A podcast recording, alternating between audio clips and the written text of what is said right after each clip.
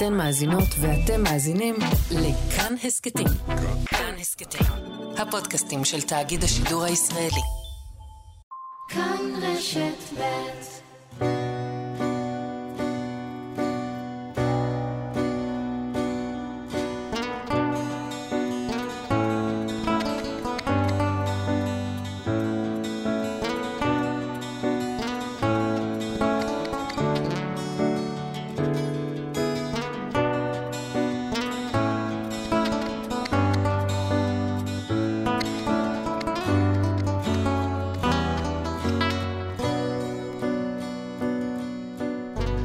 אתם מאזינים להסכת שניים עם אשכול נבו. בפרק הזה נדבר עם נעמי בלוך פורטיס, מי שמנהלת את עונת התרבות בירושלים ומנסה לעשות את הבלתי אפשרי, לחבר בין חילונים, דתיים, ערבים ויהודים בעיר שלא קל לעשות את זה בה.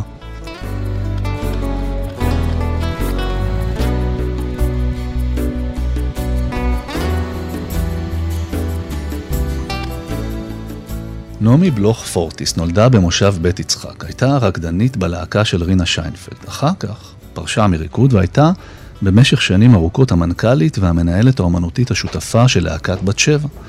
בשנים האחרונות היא מנכ"לית של עונת התרבות ירושלים ועומדת מאחורי מרכז פילבט בעיר, שמחבר באמצעות תרבות בין יהודים וערבים, דתיים וחילוניים. משימה נועזת. היא מעולם לא למדה ניהול, אבל זה כנראה מה שהיא עושה הכי טוב. שלום, נעמי.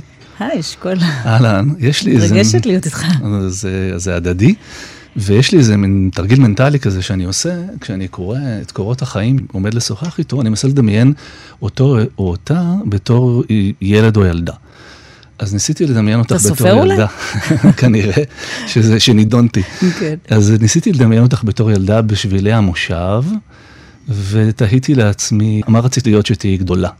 אני לא יודעת אם אני ידעתי מה אני רוצה להיות שאהיה גדולה, אבל אני הייתי ילדה קטנה גם בגודל שלה, את זקונים, למשפחה יקית, ואני ממש זוכרת עצמי רוקדת כל הזמן בשבילי המושב, הולכת ורוקדת. אני זוכרת את הצעדים ואת התנועות, ויש כאלה זקני המושב שעד היום לפעמים רואים אותי וזוכרים את הילדה הרוקדת, ויש אפילו מין פינות כאלה שלפעמים אני מתהלכת בהן ואני זוכרת את התנועה, את איך רקדתי אותם. איזה יופי. רקדת כמו שצריך, או שהמצאת לעצמך כוריאוגרפיה? הייתי ילדה לומדת מחול מגיל נורא צעיר, מגיל חמש, אז אני מניחה שהייתי מאוד מושפעת. למדתי מחול מודרני, אז זה היה מאוד מאוד נדיר. אני מניחה שהייתי מושפעת ממה שלמדתי. כן, המושבניקים הגיבו לזה בחיבה? כן מאוד בחיבה. אתה יודע, הבית של יקים, אומנות ותרבות, הייתה תמיד חלק מאוד מהותי בהוויה, ב state of mind. מאוד מכובד. זאת אומרת, כן. עודדו את הרקדנות שלך. עודדו, כן, לגמרי. ואז באיזה שלב את מבינה שאת הולכת להיות רקדנית? היה רגע שפרשתי מזה ונהייתי פתאום אתלטית, אצנית לכמה דקות, שנאתי את זה. אצנית? אצנית? אני, רגע, אנחנו נעצור רגע על העניין אוקיי. הזה. אצטדיון אתלטיקה, נעמי כן, בלוך פורטיס כן, רצה. בעיגולים? אה, כן, ריצת 600 מטר שהיא הקשה, והיא לא, אתה יודע, מאוד שנאתי את זה, ואז חזרתי פתאום לרקוד. בגיל 17 חזרתי לרקוד, ואז כאילו התגלה לי שאני ממש רוצה לעשות את זה. זאת אומרת, והיית על במות, זאת אומרת, במשך שנים עמדת על במות בלהקה ורקדת.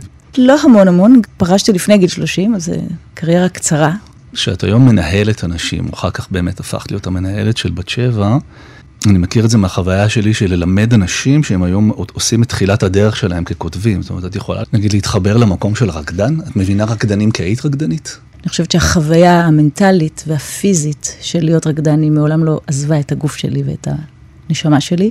יכולתי להתחבר למשמעות של זה, גם הייתי מאוד קרובה אל הרקדנים ולהיות איתם. זה לא רק להבין מה זה להיות רקדן, זה להבין גם מה זה במה, מה זה עובדי במה. תמיד ידעתי שבסוף הפנס יש כבל שמתחבר לנקודת חלל, וידעתי לפרוס את הלינולאום, שזאת רצפת המחול, ו- ו- ושצריך לכבס את הבגדים. אני הבנתי תמיד את, את המערך כולו. מכמה פרטים מאוד מדו- מדויקים ומתוזמנים ומנוהלים, בעצם מתרחש הקסם הזה של מופע מחול. אני גם מאוד אוהב מחול, אז אמרת, אני מבינה מה זה להיות רקדן בגוף ובנפש. מה זה להיות רקדן בגוף ובנפש? זאת, כמה חשוף זה, כמה פגיע זה. כשזה נעשה מעולה, זה מאוד פגיע ומאוד חשוף. בעצם, למה? כי רקדן מתבקש להביא את כולו המוחלט והטוטלי, ולשפוך את כל מי שהוא פיזית, רגשית, נפשית, התשוקות שלו, החלומות שלו, הדאגות שלו, האנגזייטיז שלו, הקול שלו, הדרמטורג שבראש שלו, הוא מתבקש לשים את הכל באופן הכי חשוף על הבמה, כדי ליצור את החוויה שאותך חגתה.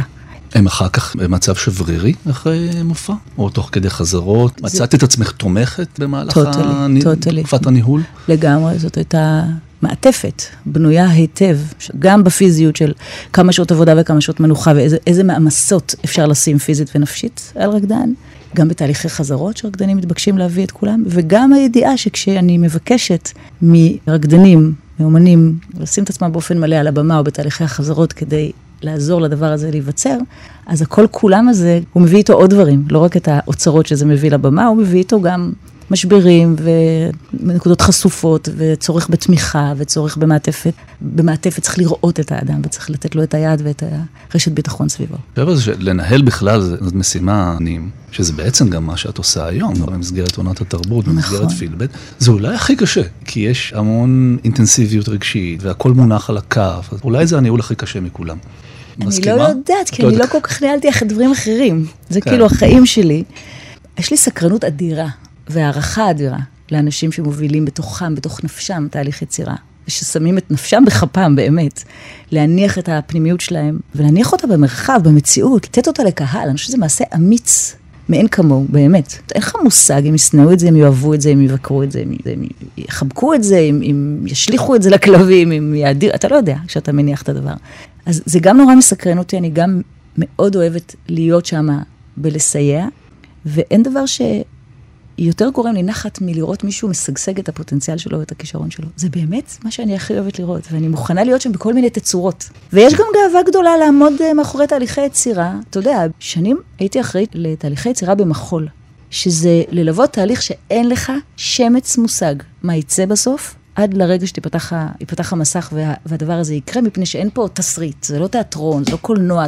וזה גם למכור לפני ולספר לפני ולדבר על משהו שלא ראית ולא טעמת אף פעם, וזה גם לפעמים להיכנס לפרמיירה ולהגיד, אני בגב זקוף פה, יהיה מה שיהיה על הבמה. יכול להיות שזה לא הדבר הכי מדהים, הרי לא תמיד הכל יוצא הכי מדהים.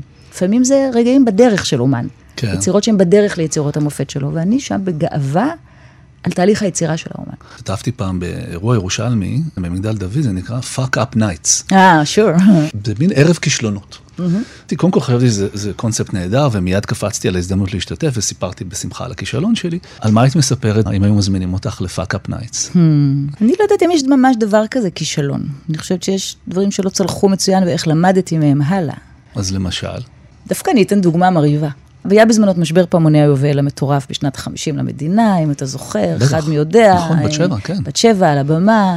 מהלך שנכנסנו אליו אוהד נהרין ואני, בתמימות אין קץ, כאשר בעצם כל המערכות הפוליטיות, מנכ"ל משרד ראש הממשלה, ראש הממשלה, שרים, מערכות פוליטיות מאוד מאוד כבד, ונשיא המדינה ויצמן, זה שיאו של הסיפור, עשו מניפולציה עלינו, נכנסנו בתמימות אין קץ, עשינו כל טעות אפשרית בהתנהלות שלנו, חוץ מאשר העובדה ששמרנו על אמת אחת ברורה, מצפן מאוד ברור ואמיתי כל הזמן. באורח נס זה התהפך ככה שיצאנו גיבורים בלתי רגילים. הכישלון לכאורה להתנהל בניהול משברים, משברים נכון, ולקחת את היועצים הנכונים ולדבר נכון ולעשות את כל התחכום שהיה צריך להיות שם, אפס מהדברים האלה היה יכול להיגמר בכישלון אדיר, גם חשבנו שאנחנו מפוטרים והכל נגמר. אחת בבוקר זה התהפך וזה הפך אותנו לגיבורים מאוד גדולים. כי לא הסכמתם לתכתיב. כן, והלכנו עם אמת מאוד ברורה כל הזמן, ולא התבלבלנו, כי לא הבנו כמה המערכת הזאת משוגעת עלינו, לא הבנו. אתה יודע, חטפו את אוהד בערב יום הזיכרון בבוקר לבית הנשיא והסתירו אותו ממני, זה סיפורים הזויים. כדי לנסות... להפריד גם בינינו ולהשפיע עליו, כן. הוא עשה, עשה לי משם טלפון סודי ונסתר כזה מאיזה פינה כזה, נעמי, אני בבית הנשיא, אני התפטרתי עכשיו, כזה. אוקיי, זה באמת סיפור חזק של מאחורי הקלעים גם. אנחנו כבר הגענו לירושלים, אז בואי נישאר בירושלים. בטח. יש איזה עניין שבעצם, אני חושב, בתקופה שניהלת את בת שבע, גם תל אביב הייתה מאוד מחוברת אלייך. אז בפעם הראשונה כשהציעו לך לעלות לירושלים, התגובה שלך הייתה מיד כן, או שיש גם איזה חשש? נראה לך? זאת הייתה התגובה.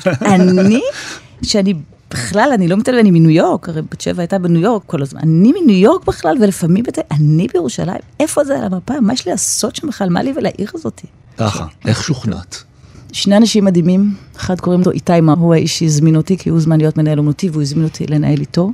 וקרן ברונבסר, שהיא עד היום עובדת איתי כסמנכ"לית שלי, הזמינו אותי לירושלים, עלינו לגג של ממילה שרק רק נפתח אז, וסיפרו לי את נקודת המבט שלהם על העיר.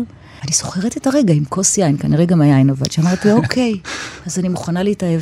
האם התאהבת? בכל זאת כבר 11 כן. שנים התאהבת? כן, עכשיו זאת אהבה, היא עברה כל מיני שלבים, אולי גם הייתי סינדרומית לכמה דקות, אבל היא אהבה מאוד מפוקחת. אני התאהבתי במה שירושלים עשתה לי. כלומר? היא כפתה עליי, להשיל מעליי מלא מלא שכבות. אני אגיד את זה באופן מאוד בוטה, אני הגעתי לירושלים, אני נעמי, אני בן אדם ליברלי, אוהב אדם, פתוח, in the know, אין לי בעיה עם אף אחד, אני סבבה. אני באה בטוב, ראיתי עולם, אני מבינה דבר או שניים, ותוך uh, זמן מאוד קצר, התחככות בתוך העיר, עם האוכלוסיות המאוד מגוונות שלה והתפיסות, הייתי צריכה פשוט להודות בפני עצמי שאני בעלת דעות קדומות כמו כולם, ופשיסטית כמו כולם, ושיש לי פינות חשוכות, ואני בורה ואמת הארץ בנוגע לאנשים שהם לא אני, וש... אני צריכה להשיל מעליי עוד ועוד תפיסות, כדי להסתכל פתאום בעיניים חדשות על הכל.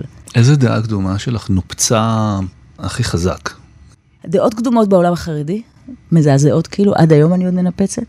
הדמיון הזה שלי, שאם אני רואה אישה חרדית, אני ממש, מאיך שהיא נראית, אני ממש יודעת עליה הכל, ולא. והדבר השני זה בכל הקשר לאוכלוסייה הפלסטינית, שגיליתי שזה מגיע מאוד קרוב. לפגוש דעות מאוד שונות. כי שנים לימדו אותנו לחשוב ולראות ולהביט בדברים באופן מאוד מאוד מתנשא. אז לצערי, אם אני לא ממש עובדת בלנהל את זה, האוטומט שלי, הוא קופץ, הוא משתלט עליי. מה זה האוטומט ומה זה הקרוב? תני לי סיטואציה. קרוב זה קרוב בשיחה, לשמוע דברים שאנחנו לא אוהבים לשמוע. שלא כיף לשמוע. קרוב זה גם, זה גם אסתטיקה, אסתטיקה בכל המובנים, אסתטיקה של איך מדברים, של הכל, כל סוגי האסתטיקות, כן? אפילו באיך מתנהלת שיחה, או אפילו באיך אני רוצה לעבוד עם מישהו על משהו, אז אתה יודע, אליך אני מרימה טלפון, או כותבת איזה וואטסאפ בארבע מילים, וצ'יק צ'ק זה ברור באיזה וזה. אופן זה שונה עם פלסטינים? מה המכשול שצריך להתגבר עליו? יש שני דברים שצריך להבין בעולם של הנגשה תרבותית. שיחה מתנהלת בקצב אחר, היכרות מתנהלת בקצב אחר, אמון נבנה אחרת. הדברים הכי חשובים נאמרים בסוף המשפט או בסוף הדבר. זה תרבות שמשוחחת אחרת. תוסיף על זה את הקונפליקט. תוסיף על זה את הספציפיות של האוכלוסייה הפלסטינית במזרח ירושלים. ואיך היא תופסת אותנו ומה אנחנו בשבילה. בואי נדבר על פשרות. זאת אומרת, איזה פשרות עושים כשעובדים עם אוכלוסייה פלסטינית, כשעובדים עם חרדים, וגם על הקושי להתפשר, כי זו אומנות, מה פתאום? לא מתפשרים על אומנות. לא מתפשרים על אמנות, וגם לא מציירים עולם אוטופי שאפשר לעשות הכל ביחד. אי אפשר לעשות הכל ביחד. זה בדיוק ההפך מלהתפשר, אנחנו מתרחבים. בארגון שלנו יש פלסטינאים, ישראלים כלליים וחרדים. שלוש אוכלוסיות אה, שיש בהם הרבה משותף, אבל הרבה מפריד. אנחנו יודעים בוודאות מתי אנחנו עושים משהו עם קהילה אחת ספציפית, ואין שום סיבה או יכולת שקהילה אחרת תתערבב. מתי אפשר אולי לערבב שתי קהילות, מתי יכולים להיות רגעים של שלוש קהילות ביחד. אבל בכל היעדר של קהילה, אנחנו יודעים למה היא נעדרת. אנחנו יודעים בדיוק מה האתגרים, או מה החסמים, או מה הסיבות להיעדרות שלה. ההיעדרות שלה נוכחת עם כבוד ועם היכרות. היא לא באה מבורות. אוקיי, בואי נדבר על פילבט, מרכז תרבות, אנחנו בטיילת שרובר, נכון? איך זה נראה? מה קורה שם? טיילת שרובר יושבת על, על הגבול הבלתי נראה בין מזרח ומערב העיר. מתחילה בשכונת אבו תור, שהיא שכונה מעורבת, שבאופן מאוד מובהק רואים את החלק היהודי שלה ואת החלק הפלסטיני שלה, לדעתי אפילו החלק הפלסטיני מקבל חשמל מחברת החשמל הפלסטינית. אנחנו מדברים על ירושלים. אנחנו מדברים על 300 מטר קו אווירי ממתחם התחנה. שם עומד בניין שבנתה בזמנו גיטה שרובר. אני מרגישה פה שאני אה, עומדת על כתפי ענקית, או כולנו, mm. כל פילבט עומד על כתפי ענקית. גיטה בנתה את הטיילת כמקום מפגש ליהודים וערבים, ואת הבניין היא בנתה כמסעדת הגורמה הראשונה בירושלים, כמקום מפגש ליהודים ערבים. החלום הזה שלה תפס לאיזה עשר שנים, ואז הוא קרס עם האינתיפאדה השנייה, וכל האזור הזה, גם הטיילת שהיא באמת אחת היפות בעולם, אני חושבת. שחיית חמדה יפהפייה ארכיטקטונית. והיא הרבה פעמים שוממת. היא בדרך כלל שוממת. כולם מרגישים בה לא בנוח, ישראלים ופלסטינים כאחד. היה שם רצח על רקע הלאומני של מורן עמית ו- ועוד אירועים, והבניין הזה שאנחנו בפנים, בתוכו, הוא 15 שנה ריק ונטוש. זה מין חור שחור במרכז ירושלים. לא תכננו מעולם שיהיה לנו בית. רצינו להקים מועדון פופ-אפ מסיבות כאלה ואחרות בשנת 2019, והרגשנו שיש לנו כשירות כבר בארגון לנסות לעשות משהו באמת משותף לחלוטין. היה ברור מבחינה פוליטית שזה חייב להיות בקו התפר, במקום שהוא נגיש, שלא צריכים לחצות את קו התפר אל מערב העיר, הם לא, הם לא יעשו את זה. וחיפשנו וחיפשנו וחיפשנו ומצאנו את הבניין הנטוש הזה. קיץ 2019 מאלפים, כולל אגב כישלונות שלמדנו מהם, אם אתה רוצה לחזור לכישלונות, אבל גם הצלחות מסחררות. למשל, של איזה אירועים לא הולכים, באיזה טיימינג אי אפשר לעשות אותם, מה גבולות הביחד, איך מותחים את, ה, את הגבולות של הפרסום. השתכללנו מאוד. בית שהוא מראש מונגש תרבותית באופן מוחלט לשתי הקהילות, ושתיהן נכנסות ומרגישות בבית. אף אחד אין לו הזרה וזה עשוי מאות עשרות פרטים קטנים נראים ובלתי נראים, אבל כשאתה נכנס אתה מרגיש את זה. אומרת, הרבה שפות גם. כן. זה בשגרות, זה כל מיני פרטים קטנים שאף אחד לא ירגיש שהוא זר, שהוא נכנס למקום שהוא זר בו, אלא למקום שהוא ביתו. כן. ראינו את הבית הזה, והבנו שהוא מחכה לנו, ושאנחנו בעצם מכשירים את עצמנו, 12, 13 או 11 שנה, להיות הארגון שמסוגל לשבת בקו התפר ולהיות באמת פלסטיני ישראלי משותף אמיתי, ושזהו, זאת הקרמה, ואנחנו צריכים, אה, בניגוד לכל תוכנית אסטרטגית, להיות ארגון שמחזיק בית. וזה מה שקורה. וכשאת מסתכלת אחורה על השנתיים שלוש שחלפו מאז, יש אירוע בפילבט שאת זוכרת את עצמך, רגעים נדירים בחיי המנהל, ככה בתוך הבדידות של המנהל, יש את הרגעים האלה שאתה אומר, "מ, כן, היה שווה. מין ערב כזה שפתאום אתה אומר, כן, זה, הנה זה קורה. כן, כן, יש לא מעט כאלה. הייתי באירועים פלסטינאים לחלוטין, עשויים ביום שישי בערב, עיניים מפורסמים רק לקהל הפלסטיני. שמגיע. אה, כבר ו- הישג, אה, מטורף. וחוקד ושמח ובא לחגוג, ואני כמעט הישראלית היחידה בחדר, ואף אחד לא יודע מי אני, זה כאילו, זה רגע מדהים. גם זה קורה, וזה it's not about me, וגם להיות הרגילה להרגיש הגמונית, להיות המיעוט המוחלט בחדר, שלא מבין בכלל את השפה, וזו הרגשה מאוד חזקה, אני מאוד אוהבת אותה. אז זה אחד מיני רבים. אנחנו נפגשים ב, בתקופה שבה יש מתיחות בירושלים, זאת אומרת, לא מזמן עלו ככה, עלו הדציבלים ו, והתחדד הקונפליקט בשייח' ג'ראח. אני, אני יודע שאני אני כ, כירושלמי, ירושלמי לשעבר, מתגעגע, אני מתכווץ כשזה קורה, וגם אני חושב על המקום שאת נמצאת בו, יש בזה משהו מייאש, שזה שוב מגיע למקום הזה. איך מתמודדים עם העובדה שהקונפליקט לא נגמר עם העובדה שירושלים, כי ירושלים זה עיר שיכולה להפיח בך את התקווה הכי גדולה וגם לייאש אותך נכון. עמוקות. אז איך, איך את מתמודדת עם זה ברמה האישית? שאלה מקסימה. יש, יש לי כמה כלים למציאות כמעט כל הזמן. טופחת לנו בדלת, היא נוכחת רוב הזמן. בוא נגיד, יש פחות זמן של הפוגה ואין מתח, תמיד יש איזשהו מתח. הלהבות עולות ויורדות, אבל זה שם, זה מתוח תמיד. גם לימדנו את עצמנו לעשות מהלך של זום אין וזום אאוט. מה זה אומר? זה אומר שזה מייאש בכמה זה צונאמי ששורף את הכל, והרגשה שאנחנו עלובים מאוד מול הדבר הזה. אין לנו שום יכולת להשפיע ברגע הזה על שום דבר. זאת ההרגשה, זה לא נכון, אבל זאת ההרגשה. אנחנו יודעים לעשות זום אאוט ולהגיד, רגע, אז בואו נסתכל על סרגל זמן של שנה, של חצי שנה, של שלוש שנים. בסרגל הזמן הזה יש לנו המון המון המון יכולת להשפיע, ועכשיו יש רגע שאין לנו. ובואו נזכור שעוד רגע יש שוב רגע שאנחנו יכולים להשפיע. אז זה מין ערך אחד. ערך שני הוא גם הניסיון לייצר מציאות אלטרנטיבית. זאת אומרת, לאן אנחנו שמים את המבט שלנו? אפשר כל הזמן להסתכל על מה שקשה ומפריד ומשסע ומחריב ומייאש, ואפשר גם להסיט את המבט או להשקות את העץ האחר, mm-hmm. שיש בו כל הזמן גם פעילות שמחברת, שמתפתחת, שמשנה, של אנשים שרוצים שזה יקרה אחרת, של יומיום פשוט שיוצר אחרת, אפילו בלי שום אידיאולוגיה מאחוריו. אז גם להסיט את המבט לשם. וגם הכי חשוב זה להיות קרוב עם האנשים שמחזיקים את אותה אופטימיות, או דעה, או תקווה, או תרגול יומיומי של חיים במרחב משותף. כשאני לבד, אני יותר חלשה, כשאני עם קולגות שלי ביחד, אני יותר חזקה בלהבין שזאת אופציה, שזה לא אוטופי. נשאל את שאלת השאלות, ואני חייב להגיד שמעסיקה אותי, אומנות יכולה להשפיע על המרחב הציבורי, פוליטי, קונפליקטואלי? אומנות בוודאות יכולה להשפיע על הפרט. אין לי ספק שאתה יודע את זה בתור סופר, אין לי ספק שאתה מקבל את התגובות מאנשים במיידי או באיחור של עשר שנים מהרגע שהם קראו את הספר שלך, אבל שמשהו הזיז, אני נתקלת בהמון רגעים מרגשים כאלה. אז אני חושבת שהרבה פרטים מושפעים, יוצרים קולקטיב מושפע. נראה לי גם שאנחנו יודעים ומכירים היסטורית שבהרבה מצבים האומנות מקדימה את הפוליטיקה. אצל האומנים יש איזו יכולת להקדים, את להבין את המתרחש, לפענח את המציאות ולהביא רעיונות שלאט לאט מחלחלים, ואחר כך הם משפיעים על הפוליטיקה ועל ההתנהלות. בטח כשהמבוא... הכל סתום, כל המבואות סתומות עכשיו, זאת אומרת, לפחות אומנות יכולה לדבר. יכולה לפתוח משהו. כן.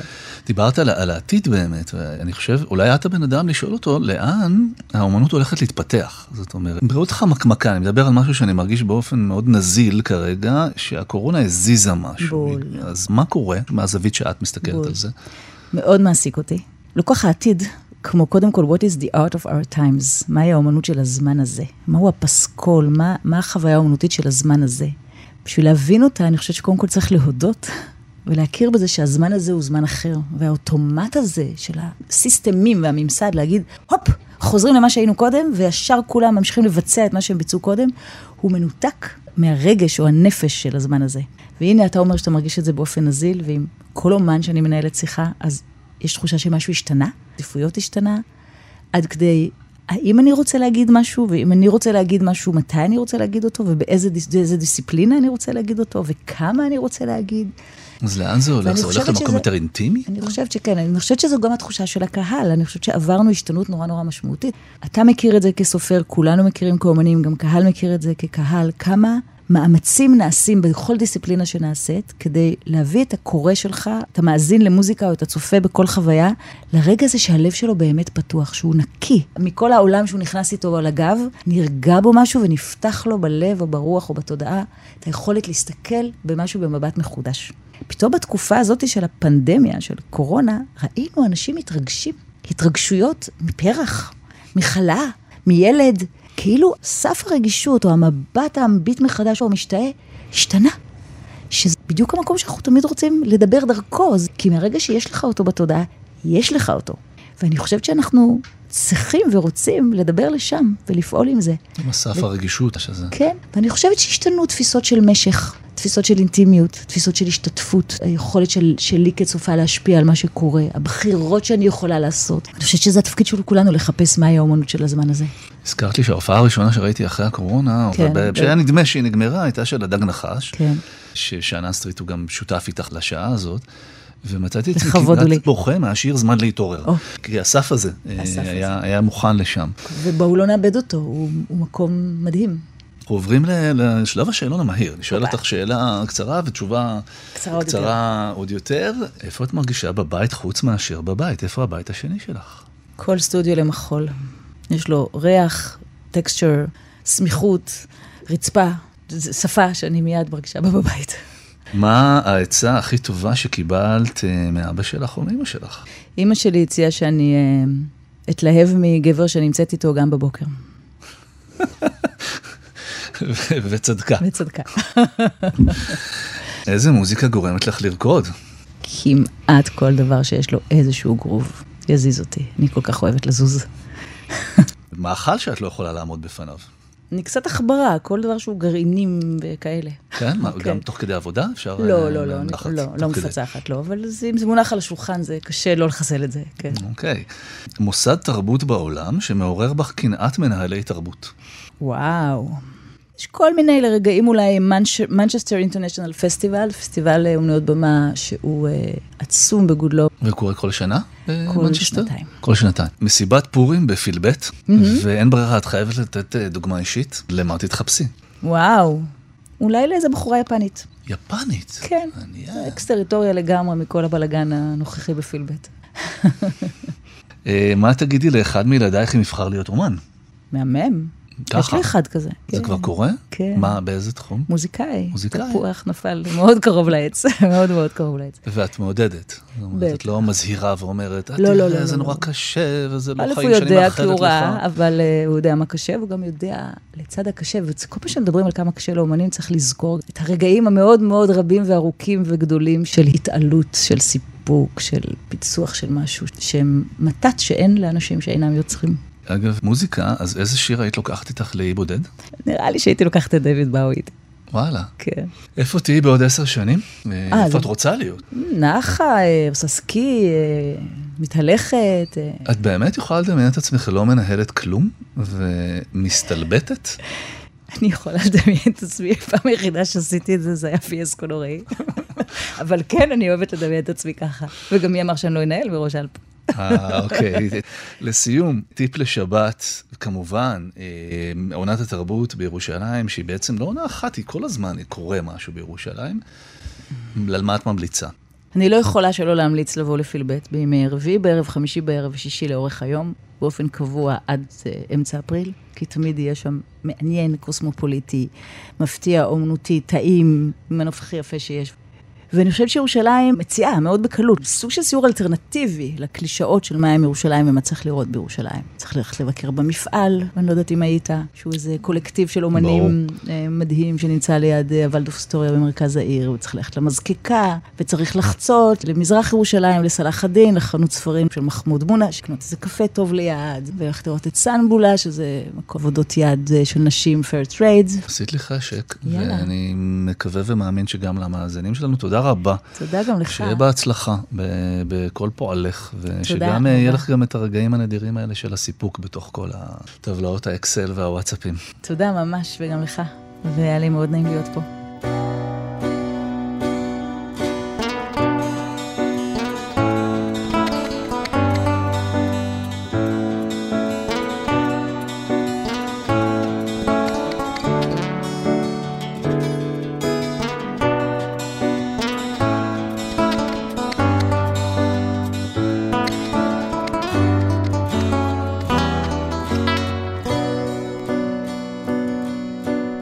תרצו לשמוע עוד על ירושלים, והפעם מנקודת מבטו של מי שנולד בעיר, גדל בה וכותב שירים עליה, אתם מוזמנים להאזין להסכת עם שאנן סטריט.